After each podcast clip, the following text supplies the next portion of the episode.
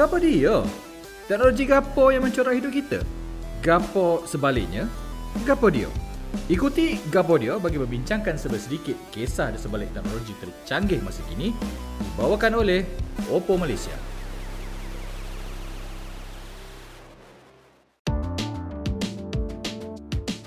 Korang tengah layan podcast Aman sebahagian dari jaringan podcast di Aman sini. Apa khabar semua? Aku Mak Peace. Aku Yem. Okey, Yem. Perkara yang kita tunggu-tunggu sejak tahun lepas is finally here. Kita mulakan segmen pertama. Apa berita terbesar tu? Okey, berita terbesar minggu ni is of course I'm referring to uh, the laporan yang menyatakan bahawa uh, all six uh, telco companies have finally setuju uh, untuk uh, pegangan uh, dan uh, dengan DNB dan of course uh, perkara ini disahkan oleh uh, Menteri Kewangan sendiri uh, Tengku Zafrul uh, dan kita finally uh, it's finally uh, at the horizon uh, antara uh, basically the the the CDMU plus uh, yes uh, YTL dan Telecom uh, have agreed uh, for this agreement uh, the new timeline uh, or, or uh, for for discussing the terms uh, at uh, on 31st August uh, 2022. Uh, let's hope they meet them this time. Uh, and and based on the reports that we've we've read so far, uh, kita jangkakan that uh, mulai September 2022, uh, the rangkaian 5G services will begin uh, to roll out uh, to the to the public lah. So is this finally it? Uh, Yem, aku, aku aku unsure. Aku tengok sebab benda ni we've, we've been monitoring since last year, right? There's so many things, uh, so many dates, so many time has passed. But is it finally it? Aku rasa buat pertama kalinya dalam hayat aku, aku confident. Inilah dia berita yang aku tunggu-tunggukan. Wow. Okay, okay. Hmm. Okay lah, Dan aku lah, percaya, ah sebab dia punya moving target ni, uh, has finally uh, ini kalau ibaratkan kan ini orang dah score goal lepas tu referee dah baca VAR ha, sekarang oh, referee dah tengok VAR TV tu dia pusing balik dia dah lari balik ke padang ha, dia nak dia nak bagi ah dia nak buat kotak tu. Hmm, dia nak buat kotak tu dia nak dia nak tunjuk apa uh, jari dia ke, menghala ke hadapan ha, macam tu. This is at that point. Ni dia punya equivalent of bola lah. Why eh? Sebab buat pertama kalinya kenyataan telah dikeluarkan oleh enam operator mobile MNO, CDMU campur YTL dan TM mengesahkan bahawa perjanjian telah dimeterai pada 8 Ogos.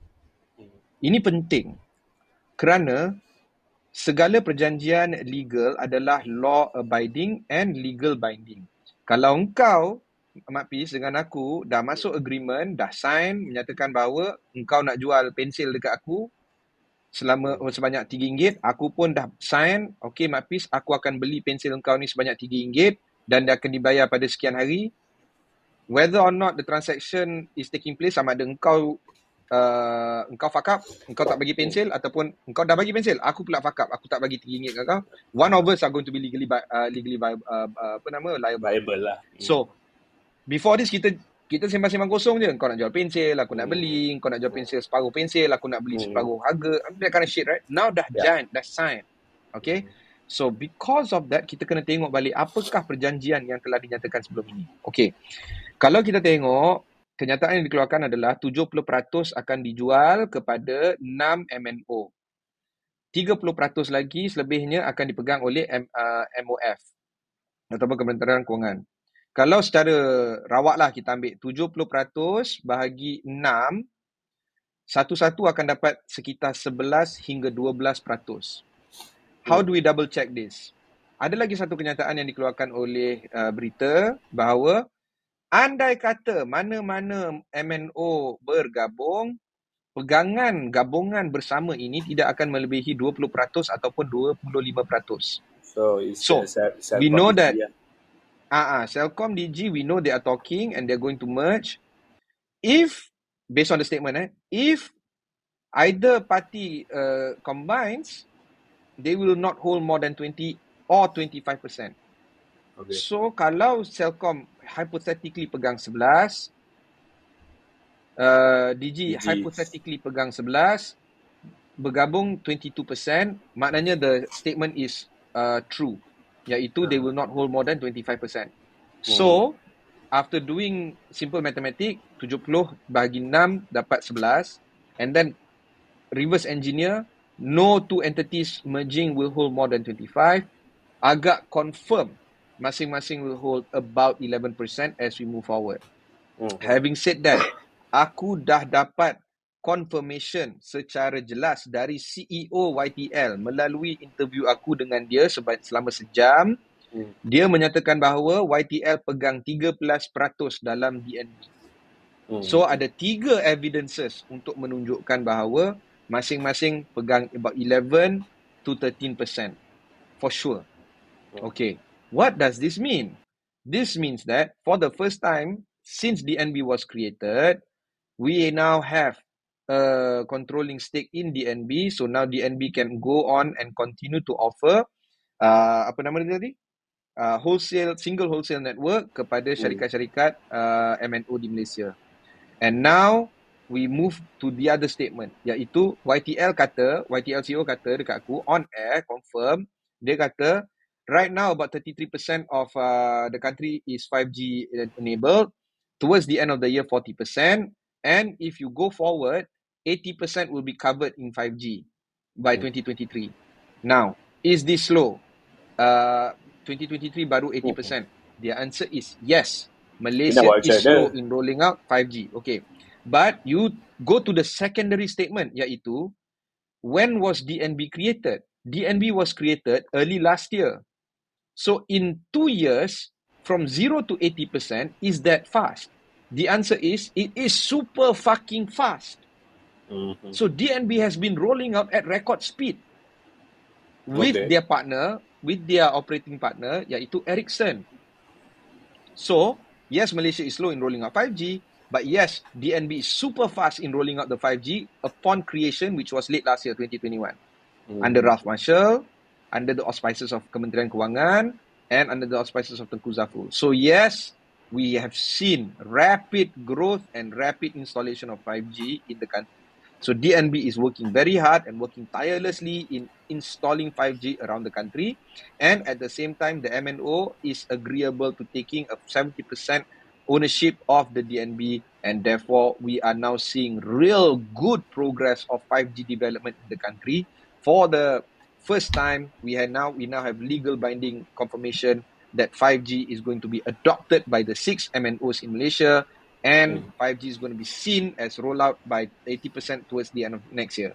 This Yeah. is for the first time the positive news that we have been waiting for for the longest of time. Berita paling konkret. And I, I remember uh, I think we've been discussing about this since last year. And and aku aku remember in our uh, final episode for 2021 we were one of the questions were is it finally this year uh, we get to close this 5G uh, thing? And well apparently uh, we are on the verge of closing it. Uh, uh, you know the deal is coming soon. So hopefully the rollout will be uh, will be let's let's just let, let's just say acceptable lah. Kita kita faham akan ada hiccup dan sebagainya and everything. But yeah, um, 40% by the end of the year uh, seems okay. 80% by the end of next year uh, seems exciting. Uh, kita look forward to Okay. uh, what's in store for. Okay, for so 5G. what is in store? What is in store? Let's talk about some of the statement that the government has uh, said. The government, kerajaan sebelum ni menyatakan bahawa seandainya 5G diperlakukan di Malaysia dan dijal, uh, dijalankan di Malaysia, it could generate around 750,000 jobs and 145 billion US dollar in economic value for Malaysia menjelang tahun 2030. 145 billion US dollar adalah sekitar 500 billion dolar uh, 500 billion ringgit dan uh, 750 pekerjaan um, we can expect that this is going to be a high uh, tech and uh, high uh, skilled jobs. So we're not just Hmm. creating you know low end worker tak. We're creating end to end high network. Now i'm not just talking about white collar. I'm talking about blue collar juga. So now we need uh, 750,000 jobs including technician wireman engineer network operator systems operator systems integrator systems network dan sebagainya. This my friend is what is going to move the needle for Malaysians GDP now is this a big win for the government Aku rasa yes, but at the same time, this is also a big win for Tengku Zafrul himself as the person. Hmm, Nah, aku charge. bukan nak nak in charge. Aku bukan nak ang- ang- angkat-angkat dia apa kipas-kipas dia tapi dia dia bilang kerajaan tak akan budge from the end August deadline to make sure that the 5G is uh, uh, going to go through. He has Hmm. made it, bro. Not only has he made it uh, uh, before the deadline, he has met it by 8 August. Gila babi, bro. Congratulations to MOF. Congratulations to Tengku Zafrul. Congratulations to DNB. And for all it's worth, congratulations to the MNOs. Yeah, finally. for finally making it happen lah. What in whatever model we've been Kita we've been tau, discussing as the model. Ah, because kita kena ingat, as of June last uh, this year, Maxis dengan U Mobile are still pushing forward the agenda of a dual wholesale network. Hmm, hmm. and they have moved from their position and they have agreed to take part of the DNB. So now the only question is, dua. First is, do we do we uh, keep track of the rollout? 33% today, 40% by the end of the year, 80% by end of next year. Itu tanggungjawab kita sebagai rakyat untuk uh, monitor the progress of the rollout. Sebab takut complacency will seep in and the rollout is going to slow down. Itu satu. Dua is, how much is DNB valued right now? Is it 1 billion? Is it 100 million? Is it 10 billion? Is it more? Is it yes? Apa dan sebagainya. So we have to keep an eye out on the value of DNB. Because katalah, andai katalah eh, for argument's sake, DNB is valued at 10 billion ringgit. Maknanya, at 11% holding, the MNOs have to spend theoretical money 111 mi- a hun, uh, hun, uh, 100 and uh, 111 million ringgit for the purchase. Hmm. Okay, so that is the key point here. Um, I will wait um, uh, for the announcement of the NB's valuation uh, to before this could happen. Prior to this, we don't know the value. We are waiting for the value to be known uh, very very soon. Ah, tu je So, dua benda je ini. So although uh, boleh dikatakan the although the deal is upon us, uh, I mean the the the monitoring on the 5G uh, has not yet end. Uh, in fact, on But the, but the hard negotiations are done. Ah, this is Ah, just uh, activity already. it's just This is just uh, lah. working level. already. Pelaksanaan, pelaksanaan. Ah, pelaksanaan, the execution and all that. Okay, that's Yeah, all. yeah. And We, we, knowing uh, the MNOs, they are private entities. They want to make this happen because the faster they roll out the 5G network for themselves, uh, the more hmm, money they get from the people. yeah So lah. generally Then from their customers. Uh, so they uh, it is in their interest to make this happen very to, very to fast. do Uh, well and also to do to do well. To do well. Yeah. And by the way, they're competing against each other now because everybody is offering the same commodity, 5G. Hmm, Maxis hmm, offer 5G, Celcom offer 5G, Tugu offer 5G, Neo offer 5G.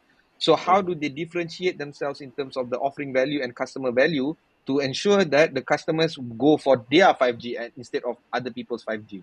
So it is in their interest to deliver the best to the people. Very, very excellent done. Excellently done. Aku, I cannot say anything better than this. finally some some apa tu hopeful news lah. It's, it's been a while for us to get some hopeful news dalam dalam bidang 5G ni. Uh, so uh, again sama congrats from us uh, di podcast Ahmad. Uh, we're gonna uh, uh, take a short break. Lepas ni kita sambung ke segmen seterusnya, segmen uh, teman Ahmad. Pandangan dan suara anda penting untuk didengari. Ingin memulakan podcast anda sendiri? Kami menyediakan package all-in-one untuk anda secara percuma untuk episod pertama. Ya, secara percuma. Tunggu apa lagi? Jom bina konten digital anda bersama Pusat Media Amans. Info lebih lanjut di us@amans.my.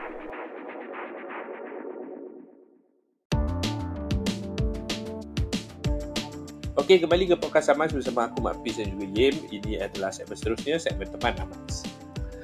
Uh, seperti biasa dalam segmen ni, aku dan Yim akan memberi respon kepada uh, persoalan dan apa-apa yang dibangkitkan uh, melalui email ke us at amaz.my.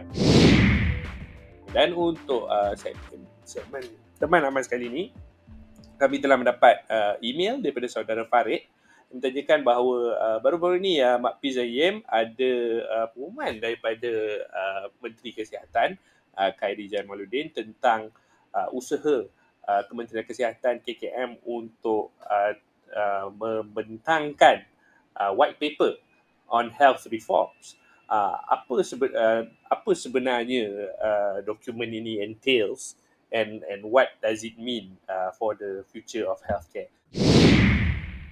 Uh, terima kasih Farid. Jarang kita, I mean, kita of course uh, will talk about health and tech, uh, but but is is is is quite refreshing to get some questions on on on the future of health reforms.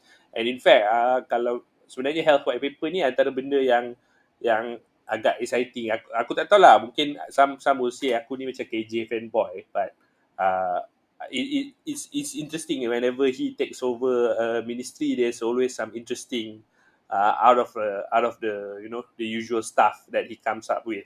Uh, and the thing about white paper ni, white paper ni basically uh, for those uh, pendengar yang unfamiliar, white paper ni is basically something that is tabled by a sitting minister or deputy minister uh, whenever they want to do uh, wholesale changes or wholesale uh, reforms. Sebab kalau tak, you nak table act, berapa banyak act you nak table uh, to make the changes that you intend to.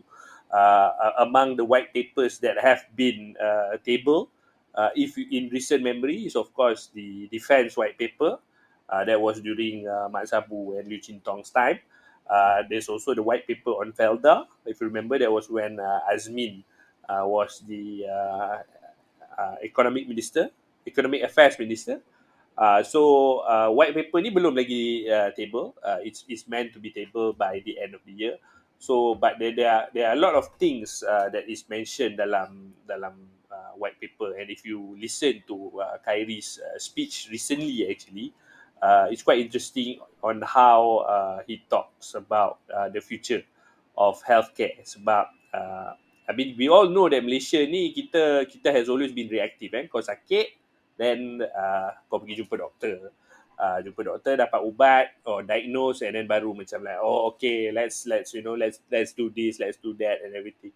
And he's trying to shift the mentality uh, of of not just rakyat but also the primary healthcare. Primary healthcare is your is your is your clinics your GPs uh, your klinik kesihatan uh, the first point of contact lah. Bila kau demam apa kau pergi jumpa ialah that's your that's the primary healthcare lah. Trying to reform that uh, and also he's also talking about uh, funding uh, for the healthcare sector. Sebab kita tahu kalau kita tengok dalam budget all this while budget budget sentiasa belanjawan-belanjawan negara sentiasa bukan uh, kata mengenepikan uh, health but never take uh, health too seriously until the you know ketibaan covid lah. Ketibaan covid ni baru nampak usaha untuk uh, menambahkan uh, dana uh, ataupun allocation untuk uh, bidang kesihatan So uh, it, it's good that that uh, Farid asked this question or rather bring up this matter because sebenarnya kalau kau nak baca uh, KJ KJ only only provide uh, a summary of apa uh, his thinking is uh, when it comes to uh, the white paper. Tapi aku rasa is good that uh, we we find out, we ambil tahu uh, what's going on so that when he actually tables it, we know what's going on. Uh, what what do you think? It? I think very good juga, uh, but at the same time, um, we are at the tail end of this administration. Ramai yang menjangkakan bahawa pilihan raya umum akan berlangsung pada bulan 11 nanti, including hmm. Medical Centers uh, Ben Sofian. Um, and uh, some rumours, ah, ni rumour sajalah, rumour kita mana boleh. Ni kan. Pembentangan belanjawan 2023 akan disusuli dengan uh, pembubaran parlimen. Ini ini talk of the town. Don't know whether it's going to happen or not.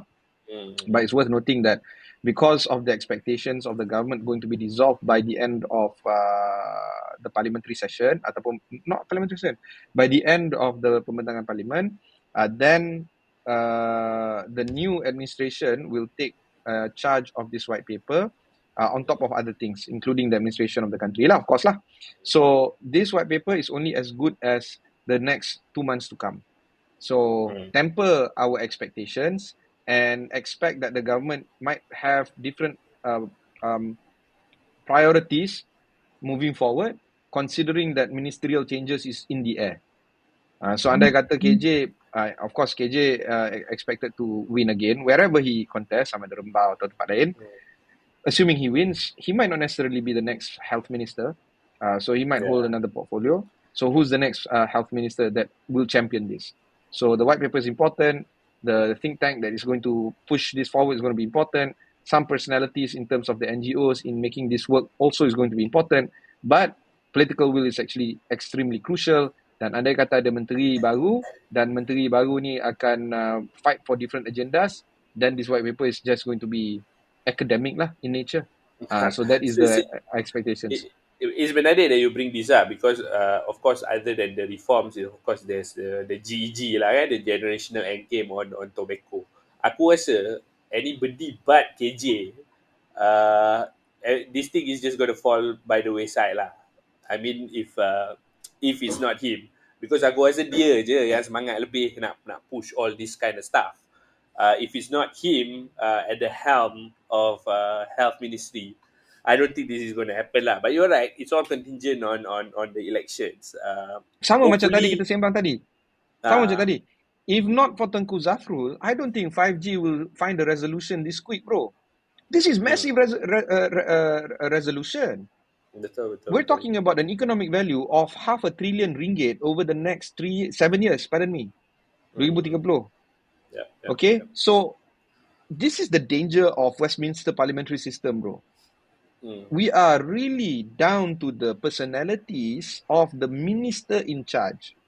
Hmm. There is no systemic or inter, uh, institutional in, in uh, continuation in governmental agenda. Sangat bahaya. Yeah. Okay, okay lah. Alhamdulillah we got uh, Teguh Zafrul. Alhamdulillah we got KJ. Alhamdulillah we got one or two good ministers. how Tapi many yang lain them? macam mana, Abid? How Ah. many of them?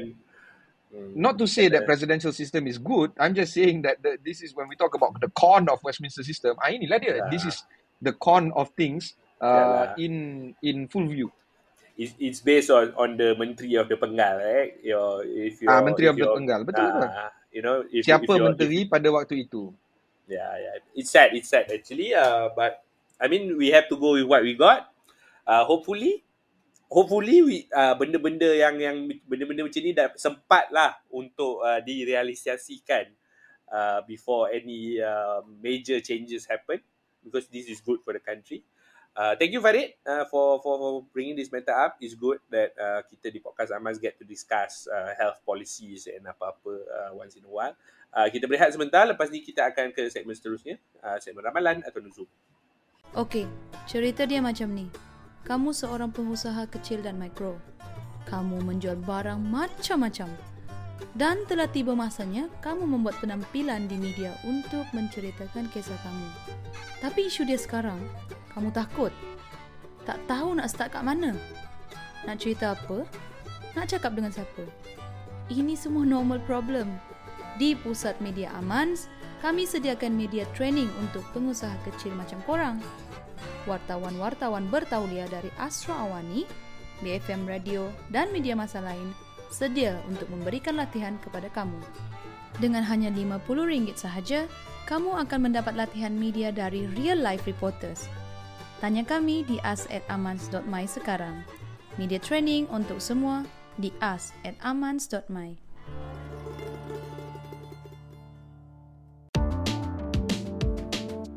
Okey, kembali ke podcast Aman bersama aku Hafiz dan juga Yem. Ini adalah uh, segmen seterusnya, segmen ramalan atau nuzul. Okey, dalam segmen ni aku dan Yem akan uh, you know, membuat uh, telahan ataupun uh, ramalan tentang apa yang bakal berlaku. And I think for this particular uh, segment, uh, this particular time, uh, we would like to discuss about bila sebenarnya future of uh, digital passport.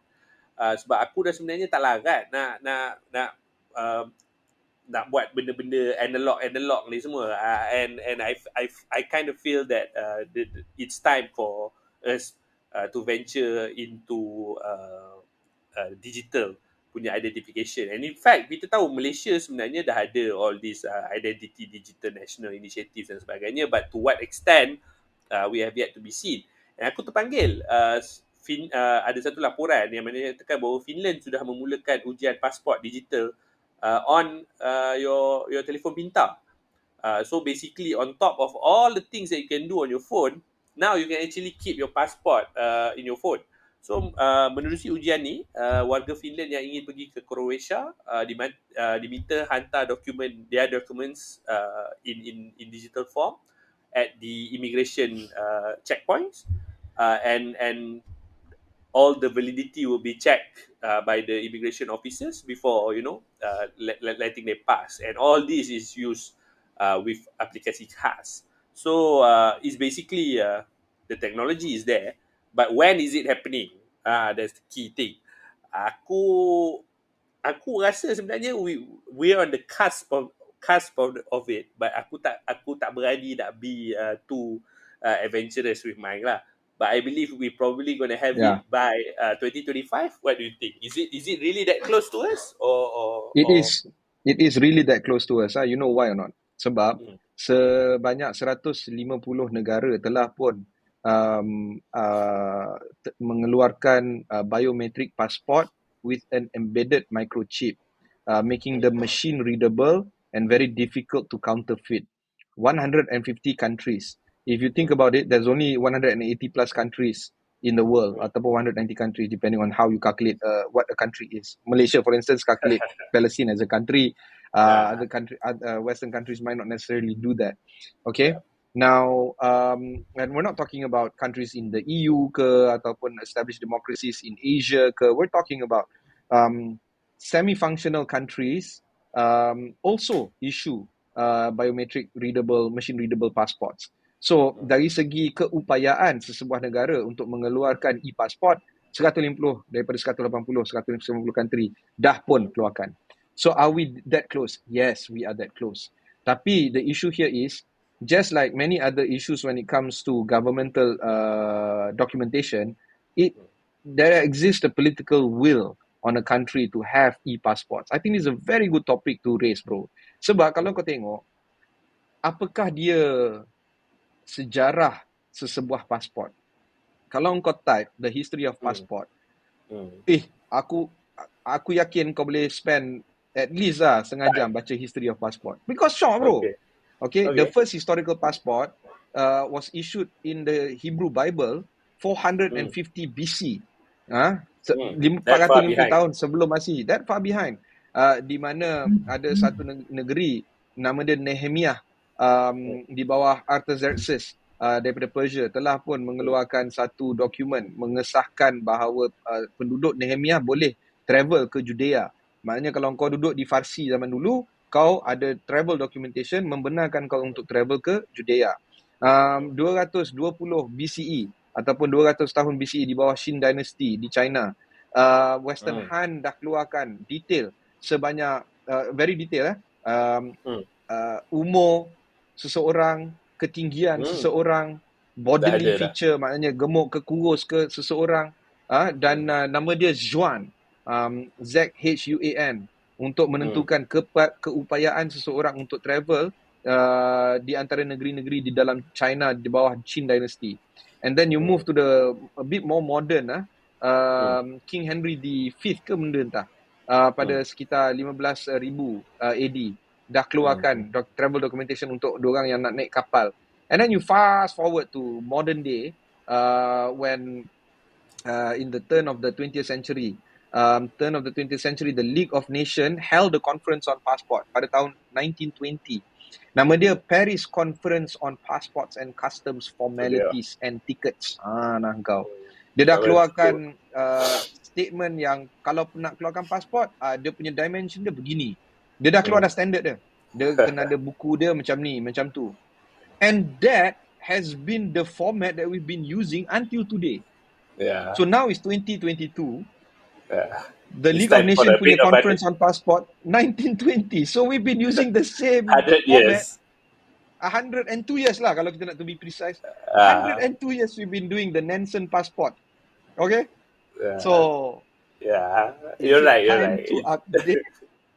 I think so, I don't, aku tak tahu aku punya app app on phone pun setiap beberapa minggu pun dah dah update lah patch lah apa lah I think but I think I think the model needs a bit of updating lah sebab aku aku dah this A bit physical of thing updating. Are you fucking kidding me? It needs a lot of updating, bro. It's a 102 year year the, document.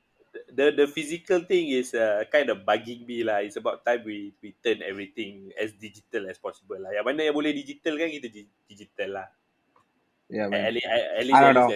We we no my no the issue is dah boleh digital. Dah ada ah e-passport. Serat ah 150 countries, bro.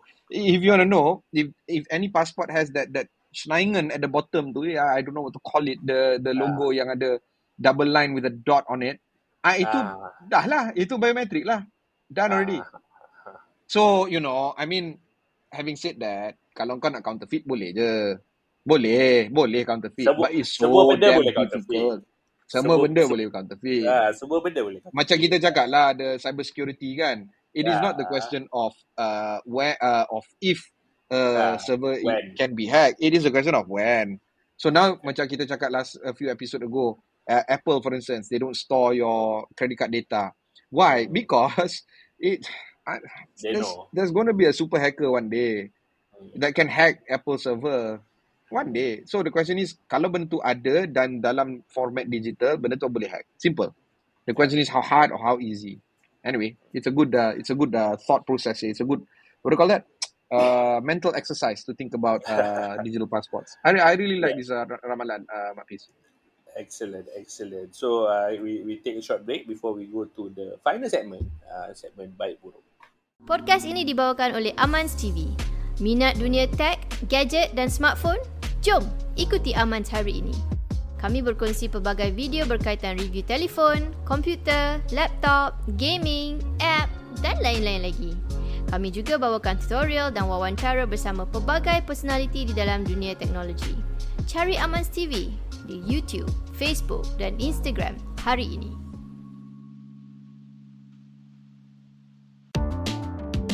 Okey, kembali ke podcast Aman bersama aku Mak Pil Game. Uh, ini adalah segmen terakhir, segmen baik. Seperti biasa dalam segmen ni aku dan Yem akan bincang tentang apa yang baik dan buruk yang kami nampak untuk uh, sesi kali ni. Aku mulakan dulu tapi aku punya baik buruk kali ni uh, untuk kali ni macam pelik sikit sebab aku, aku tak tak berapa sure dia baik dan aku tak berapa sure dia buruk. Uh, this is in relation to the uh, news that KCOP, uh, Kementerian Komunikasi dan Multimedia akan memperkenalkan aplikasi anti godam Uh, well on paper macam baik tapi uh, aku aku as aku baca aku dah mula it, it tilts uh, toward buruk. So basically we all know about Godam and this data privacy has been an issue right as, uh, and I think recently ada ada pula uh, IP88 punya punya uh, users punya data also there's a breach. Uh, we've also heard about uh, earlier much earlier in 2022 uh, 22.5 million uh, users, Malaysian users are affected when pangkalan data JPN dijual. Uh, of course, uh, uh, the government say uh, deny or, or make light of the of the actual uh, incident. So, uh, Menteri Kekom uh, Tan Sri Anwar Musa telah berkatakan bahawa uh, kementerian beliau akan memperkenalkan aplikasi anti godam. Uh, tapi aku tak tahu how uh, this will actually uh, take place. Uh, uh, basically dia dah arahkan Cyber Security Malaysia untuk untuk look at this or analyse this app terlebih dahulu sebelum dilancarkan untuk rakyat Malaysia. Uh, dikatakan bahawa aplikasi ini boleh digunakan kepada semua jenis peranti yang didaftarkan. Apparently bayaran will be uh, dikenakan uh, but but oh, there's a caveat that KCOM ataupun Anwar Musa kata that uh, apparently is going to be affordable to all. Uh, aku the thing about this is it is good that that you know you know government actually is thinking. But why it has to be in the form of an app? And why we have to pay for it? I mean like your defense is something that even the government faham tak? I don't know i don't know if you if you if you if you're seeing it from how i'm seeing it which is Yeah, yeah, yeah. pula? I can see apa it. hal? Apa hal pula? Apa hal pula aku kena you know apa hal pula aku kena berlindung di bawah payung kau pula kan? I, I mean Yeah, yeah, you you yeah, work on the system independently lah kan? Why why do we have to yeah. be beholden to you? So so sebab tu aku macam it's good that they are thinking about it but it's also bad. Ah so ah, itu baik buruk aku lah untuk untuk this particular uh, session. Kau macam mana? Okay lah, I can see, I can see that. Aku muda je. Um, baik, aku adalah um, um, baru-baru ni bursa nak lancarkan ESG rating, um, and I hmm think that there's a lot of um, uh, upside of uh, companies being rated um, with ESG rating. I think this is not a whitewash, uh, a greenwashing. It's not. Uh, I think it's very good, um, and I think that companies should also be evaluated on the impact that they bring to the community, hmm not bottom line, not shareholder value. Uh, hmm because at the, at the end of the day, if the company is out there to destroy the planet uh, in money in in in through the environment or social impact dan sebagainya, what's the point of having that, right? So it's not a betul good thing to have uh, yeah. for the people. On the downside, uh, Dewan Bahasa Pustaka Malaysia, hmm diorang ni kadang-kadang they went full I, I don't want to use the word, but they went full R, you know. Okay. Did you see the the Malay word for greenwashing? Ada? Tak tahu? Aku tak, I, I, I don't, I don't see. Green, greenwashing. Nama dia Uh, greenwashing. uh, basuhan hijau. Uh. Tak, tak. Acah hijau. Acah hijau. Okay. okay I lah, tell you lah, when you give uh, when you give so much opportunity for people to do something, ah, uh, they they go full I mean, it's their you know. job, right? Coming out with all these weird words. Yeah, but acah hijau, you know, like main-main, you know, acah-acah. Aku Itulah, rasa that's the itulah. only thing lah. Aku rasa lah. I mean, that, that, I, I don't know. Anyway, that's it from me for this one. I mean, I mean, yeah, yeah. I mean that. I mean that's why this uh, this segment is uh, always comes up with gems, right? Because you never know what you're going to get. What's the good and the bad? Uh, this particular apa yang baik buruk uh, for this sesi. On that note, uh, kita akhiri uh, segmen uh, baik buruk and also podcast sama seperti kali ini. Seperti biasa, aku dan Yim uh, uh, mengalung-alungkan sebarang cadangan maklum balasan uh, dihantar oleh anda ke Ask at Amazon My. Uh, kita bertemu lagi di sesi akan datang. Gapo dia? Teknologi gapo yang mencorah hidup kita? Gapo sebaliknya? Gapo dia? Ikuti Gapo dia bagi membincangkan sebesedikit kisah di sebalik teknologi tercanggih masa kini dibawakan oleh Oppo Malaysia.